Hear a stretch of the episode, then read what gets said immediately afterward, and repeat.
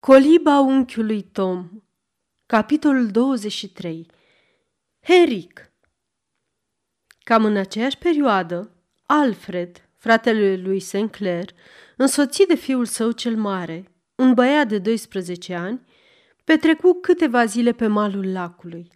Cei doi frați gemeni constituiau o plăcută, dar bizară excepție de la regulile naturii, care, în loc să-i plămădească la fel, îi făcuse deosebiți în toate privințele.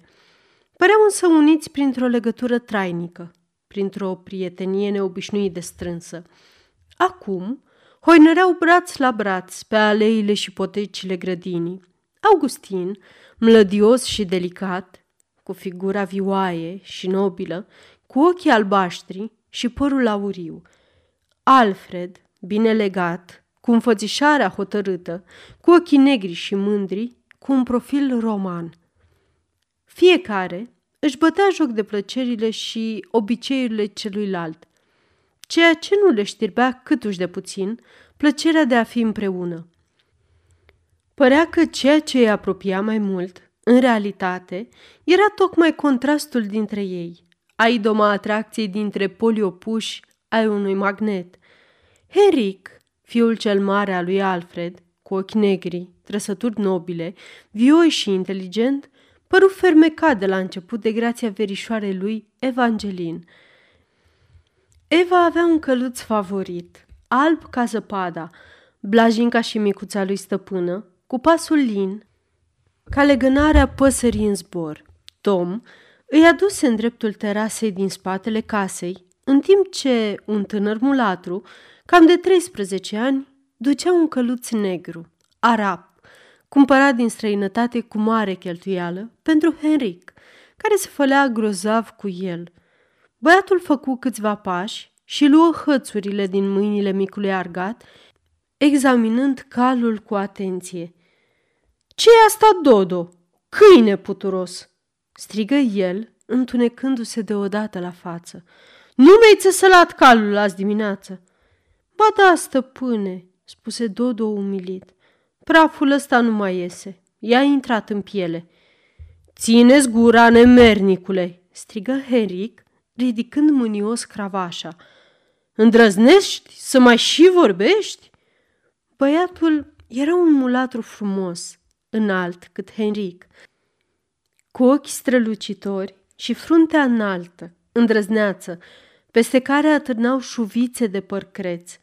Avea sânge de alb în vine, judecând după roșeața puternică, ce colora obrajii și după scânteierea privirilor, în timp ce încerca nerăbdător să se dezvinovățească. Domnule Henric, începu el. Henric îl lovi însă cu cravașa peste față și, apucându-l de mână, îl trânti în genunchi și îl bătu până ce osteni. Așa, câine nerușinat!" Acum o să ai atâta minte ca să nu mai răspunzi cât îți vorbesc. Du înainte calul și curăță-l cum trebuie. Te învăț eu să-ți cunoști lungul nasului. Tinere stăpân, zise Tom, Dodo voia să-ți spună că acest cal s-a tăvălit când îl aducea din grajd. Atât e de nărăvaș și din cauza asta s-a prins așa de tare praful de el – Chiar eu am supravegheat țesălarea lui. Țineți gura când nu ești întrebat, spuse Henric, făcând stânga împrejur și urcând câteva trepte ca să vorbească cu Eva, care stătea în picioare, îmbrăcată în costum de călărie. Îmi pare foarte rău, scumpă verișoară, că ai așteptat din pricina acestui tâmpit, zise el. Hai să stăm aici, pe bancă, până vin caii. Dar ce cu tine, verișoară? De ce ești atât de palidă? Cum ai putut să fie atât de rău și de crud cu bietul Dodo? întrebă Eva. Crud? Rău? exclamă băiatul sincer uluit. Ce vrei să spui cu asta, dragă Eva? Te rog să nu-mi zici dragă când ai asemenea purtări, îi răspunse Eva. Nu-l cunoști pe Dodo, verișoară dragă. Cu el nu o scoți altfel la capăt. Umblă numai cu minciuni și cu tot felul de scuze. Singurul mijloc ca să-l pui cu botul pe labe e să nu-l lași să deschidă gura. Tăticu așa face. Dar unchiul Tom zicea că acum a fost o întâmplare nenorocită și el nu minte niciodată. În cazul ăsta, unchiul Tom e un negru cu totul neobișnuit, spuse Henric. Dodo trântește câte o minciună la fiecare cuvânt. Îl silești să te înșele de frică dacă te porți atât de crud cu el. ce cu tine, Eva? Ai o adevărată slăbiciune pentru Dodo. Ai să mă faci gelos? L-ai bătut și nu merita. O, oh, se întâmplă câteodată să o merite și să nu pățească nimic. Dodo nu ia niciodată nume de rău câteva zgârieturi. Are destulă minte, crede-mă. Dar n-am să-l mai bat în fața ta dacă asta îți face rău. Eva nu fu mulțumită cu răspunsul, dar îi se păru de prisos să mai încerce al face pe vărul ei să înțeleagă sentimentele. Curând, Dodo se întoarse cu caii. Bravo, Dodo! De data asta e destul de bine, spuse mai binevoitor tânărului stăpân. Vino încoace acum și ține calul, domnișoare Eva, până o urchi eu în șa. Dodo se apropie de căluțul Evei. Părea tulburat și se vedea că plânsese. Henric, care se fălea cu galanteria lui, o urcă pe verișoara lui cu ușurință în șa și îi dădu hățurile. Dar Eva se plecă spre Dodo, care stătea de partea cealaltă a calului și îi spuse Mulțumesc, Dodo. Ești un băiat bun. Dodo privi uluit chipul gingaș al fetiței și sângele îi se urcă în obraj, iar ochii îi se umplură de lacrimi. Vino aici, Dodo!" strigă atunci poruncitor stăpânul lui.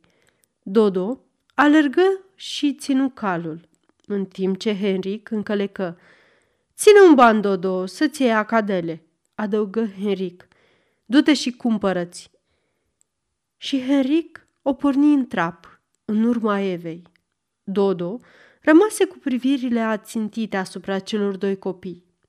Unul îi dăduse bani, celălalt ceva la care râvnea cu mai mult nesaț, o vorbă bună, spusă cu blândețe. Dodo fusese luat de lângă mama lui numai de câteva luni. Stăpânul său îl cumpărase la un târg de sclavi pentru înfățișarea lui mândră, gândindu-se că se potrivește de minune să îngrijească de un cal frumos. Și acum își făcea ucenicia sub bici. Frații Sinclair urmăriseră scena bătăii din capătul celălalt al grădinii. Augustin se înroși la față, dar se mulțumi doar să remarce cu sarcasmul lui obișnuit. Asta este ceea ce numim noi educație republicană, nu-i așa, Alfred? Henrique e îngrozitor când își pierde cumpătul. Presupun că tu socotești asta instructiv pentru el, zise sec Augustin. Chiar dacă aș socoti al minteri, n-aș avea ce face. Henric e ca o furtună.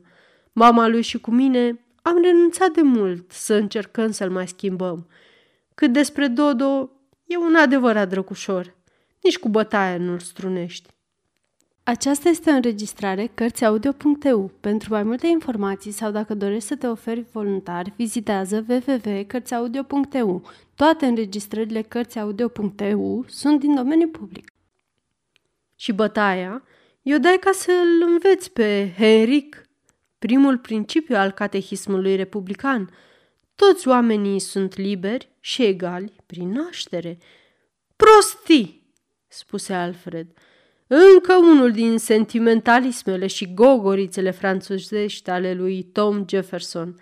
E pur și simplu caragios că nu ne-am descotorosit până astăzi de o asemenea moștenire. Nu-i așa? făcu Sinclair ironic.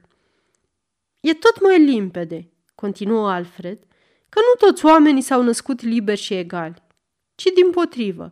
În ce mă privește, jumătate din această vorbărie republicană mi se pare curată înșelătorie. Oamenii instruiți, inteligenți, bogați, rafinați, sunt cei care ar trebui să aibă drepturi egale, nu la canai. Bineînțeles, totul este să poți face ca și la canai să fie de aceeași părere, spuse Augustin. În Franța și-a luat odată revanșa. Sclavii nu trebuie lăsați să ridice capul, ci ținuți din scurt, în mod consecvent și permanent. Eu așa aș face, declară Alfred, bătând cu putere din picior ca și cum ar fi strivit pe cineva. O să fie o mare catastrofă când or să ridice capul, zise Augustin, ca în San Domingo, de pildă. Prostii, exclamă Alfred. Vom avea grijă să nu se întâmple la noi una ca asta. Trebuie să combatem toată vorbăria goală care se vântură în ultimul timp despre educație și înălțare morală. Clasele de jos nu trebuie educate. Asta nu este în funcție de dorința noastră, replică Augustin. Ele se vor educa în orice sistem, dar depinde de noi cum o să le îndrumăm. Sistemul nostru e de a le educa în spiritul barbariei și brutalității. Noi distrugem toate legăturile omeniei și transformăm în bestii sălbatice. Și dacă vor dobândi o superioritate asupra noastră, se vor purta ca atare. Nu vor avea niciodată superioritatea asupra noastră. Ai dreptate, spuse Sinclair. Dă drumul la abur, închide supapa de ieșire, așează-te pe ea și așteaptă să vezi unde ai să ajungi. Bine, bine, o să vedem. Nu mă tem să mă așez pe supapă atât timp cât capacele sunt puternice și mașinăria merge bine. Tot așa gândeau și nobilii din uh, vremea lui Ludovic al XVI-lea și la fel socotește astăzi Austria și Pius al IX-lea și într-o bună dimineață s-ar putea să vă întâlniți cu toții în aer când o să explodeze cazanul. Di declarabit, răspunse Alfred. Ascultă ce-ți spun stărui Augustin. Dacă există în vremea noastră ceva care să se manifeste cu puterea unei legi divine, e faptul că masele or să se ridice și clasele subjugate or să devină clase stăpânitoare. Asta e una din gogorițele voastre republicane, Augustin.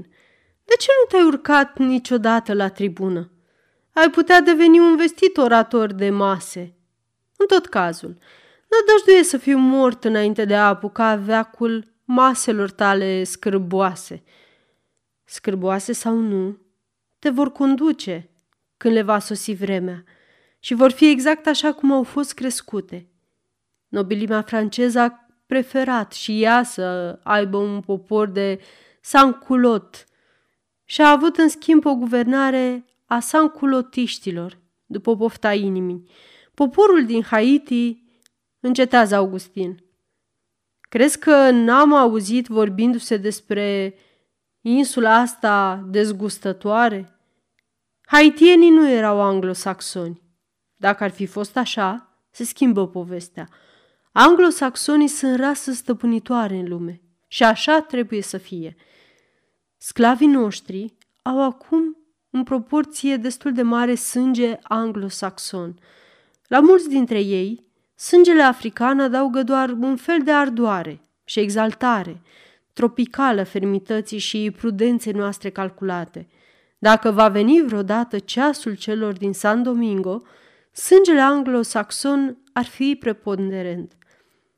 Feciorii bărbaților albi, în sufletul cărora freamătă toate simțămintele noastre trufașe, nu vor mai fi vânduți, cumpărați, comercializați, se vor ridica și vor atrage în ghiureșul luptei și pe cei din rasa mamelor lor.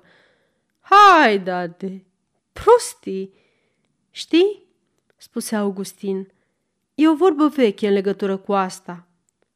Cum a fost pe vremea lui Noe, așa va fi. Au mâncat, au băut, au sădit, au clădit și nimic n-au știut până ce a dat potopul peste ei – Cu talentul tău, Augustin, ai putea face un turneu de propagandă, spuse Alfred râzând. Dar nu te teme pentru noi. Drept de proprietate este doar unul dintre punctele noastre tari. Puterea e a noastră. Rasa asta de sclavi, spuse el, bătând în picior, e sub călcâiul nostru și acolo va rămâne. Avem destulă energie să păzim praful de pușcă. Copiii educați ca Henric al tău vor ști să păzească minunat depozitele voastre cu praf de pușcă, observa Augustin. Au atâta calm și sânge rece. Cei ce nu știu să se conducă pe ei înșiși, nu știu să-i conducă nici pe alții, glăsuiește proverbul. Este într-adevăr oarecum îngrijorător, zise Alfred, dus pe gânduri. Fără îndoială că sistemul nostru de educație prezintă destule deficiențe. El dă prea mult câmp liber pasiunilor, care într-un climat ca al nostru sunt oricum destul de violente. Eric mă neliniștește. Are un suflet generos, dar când se enervează devine ca un foc de artificii. Cred că am să-l trimi la școală în nord, unde oamenii sunt mai deprinși să se supună și unde va veni în contact mai mult cu cei de o seamă cu el decât cu cei inferiori. Având în vedere că educarea copiilor constituie una din principalele activități ale speciei umane, găsesc că sistemul nostru nu prea dă roade acolo, spuse Augustin. Din unele puncte de vedere dă, din altele nu, replică Alfred. Sistemul acesta dezvoltă la băieți vitejia și curajul, spectacolul vicilor unei rase de căzute, stimulează virtuțile opuse a acestor vicii. Cred că Heric a căpătat acum în mare măsură simțul frumosului și al adevărului, tocmai cunoscând minciuna și înșelătoria, trăsăturile specifice sclavilor. Ai asupra acestei probleme o concepție pur creștinească? surâse Augustin bat jocoritor. Creștinească sau nu, e totul justă. Și în fond, nu mai puțin creștinească decât atâtea alte lucruri pe lume. În privința asta poate că ai dreptate, spuse Sinclair. Ascultă, Augustin, ce rost are să mai bate în câmpii? Am vorbit de sute și sute de ori despre același lucru.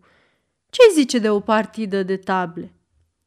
Cei doi frați urcară sprinte în treptele verandei. Iată-i așezați acum în fața unei măsuțe de bambus, cu o cutie de table între ei. În timp ce își aranjau piesele, Alfred reîncepu. Ascultă, Augustin, dacă aș gândi ca tine, cred că aș face ceva. Nu mă miră. Faci parte din categoria oamenilor de acțiune. Dar ce aș putea să întreprind? Să ridici nivelul servitorilor tăi, ca să fie un model pentru ceilalți, replică Alfred cu un zâmbet ușor disprețuitor. E ca și cum ai prăvăli peste ei muntele Etna și le-ai spune să facă drepți. Cam asta înseamnă să-mi cer să ridic nivelul de trai și nivelul cultural al servitorilor mei, în timp ce întreaga societate îi sugrumă sub călcâiul ei, căci un singur om nu se poate împotrivi acțiunii unei comunități întregi. Pentru a fi eficace, educația trebuie să fie etatizată, ori, ca să devină un curent de opinie publică, trebuie să se bucure de o aprobare aproape unanimă. Tu dai primul, spuse Alfred, și cei doi frați se adânciră curând în joc și nu mai scoaseră niciun cuvânt până când, pe sub balcon, se auzi tropotul cailor. Uite, se întorc copiii, spuse Augustin ridicându-se. Privește, Alf, ai mai văzut vreodată ceva atât de frumos? Într-adevăr, era o priveliște minunată. Henric, cu fruntea sa îndrăzneață, cu părul negru și buclat și obrajii aprinși, râdea vesel, aplecându-se în trapul calului său către verișoara lui cu părul auriu. Acesta era îmbrăcat într-un costum de călărie albastru, pe cap, cu o bonetă de aceeași culoare. Erau îmbujorați la față din pricina mișcării în aer liber. Pielea Evei devenise neobișnuit de străvezie, iar părul auriu căpătase mai multă strălucire. Doamne Dumnezeule, ce frumusețe încântătoare!" exclamă Alfred. Ascultă, Augustin, copila asta va zdrobi în curând multe inimi. Mă tem și eu, Dumnezeu știe de ce, spuse Sinclair cu brusca mărăciune, alergând ca să-i ajute să coboare de pe cal. Eva, scumpa mea, ești tare obosită?" o întrebă el, strângând-o în brațe. Nu, tăticule, răspunse fetița. Respirația ei scurtă și greoaie îl îngrijoră însă pe părinte. De ce ai galopat, draga mea? Știi că-ți face rău. M-am simțit atât de bine, tăticule, și mi-a plăcut așa de mult că am uitat. Sinclair o luă în brațe, o duse în salon și o întinse pe un divan. Apoi se duse la Henric. Te rog să fii atent cu Eva, Henric. Să nu galopezi când ești cu ea. Am să-i port de grijă, spuse Henric, așezându-se și el pe divan și luând-o pe Eva de mână. În curând, Eva se simți mai bine. Tatăl și unchiul ei își reluară partida, iar copiii rămaseră singuri. Știi, Eva, îmi pare grozav de rău că tata stă numai două zile aici. N-am să te mai văd iarăși o veșnicie. Dacă aș sta cu tine, aș încerca să fiu cum se cade și să nu-i caut gâlceavă lui Dodo. Nu vreau să mă port urât cu el, dar sunt prea repezit. Cu toate astea, nu sunt rău cu el. Îi dau din când în când câte o para. Și, după cum vezi, e binișor îmbrăcat. Una peste alta, cred că lui Dodo îi merge destul de bine. Crezi că ți-ar merge bine dacă n-ai avea în preajma ta pe nimeni care să te iubească? Eu? Nu, firește că nu. L-ai despărțit pe Dodo de toți ai lui. Acum nu mai are cine să-l iubească. Cine s-ar putea simți bine așa? Ce pot să-i fac? Pe maică sa nu știu de unde să o iau, iar eu unul nu pot să-l iubesc și nici alții, după câte știu. De ce nu poți?" întrebă Eva. Să-l iubesc pe Dodo. Cum poți să-mi ceri una ca asta, Eva? Ar putea cel mult să-mi placă, dar nimeni nu-și iubește servitorii. Ba eu da. Ciudat. Nu stă scris în Biblie că trebuie să iubim pe aproapele nostru? Biblia. În Biblie sunt scrise multe, dar nimeni nu le ia în serios. Știi prea bine, Eva.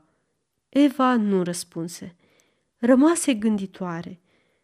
În orice caz, dragă Vere, zise ea, iubește-l pe bietul Dodo și fii bun cu el. Fă-o pentru mine. Aș putea iubi orice pe lume de dragul tău, scumpă verișoară. Ești cea mai drăguță fată pe care am întâlnit-o vreodată. Și Henric vorbi cu atâta pasiune cât se îmbujorase. Eva îl ascultă foarte calmă, cu naturalețea ei obișnuită. Se mulțumi doar să constate.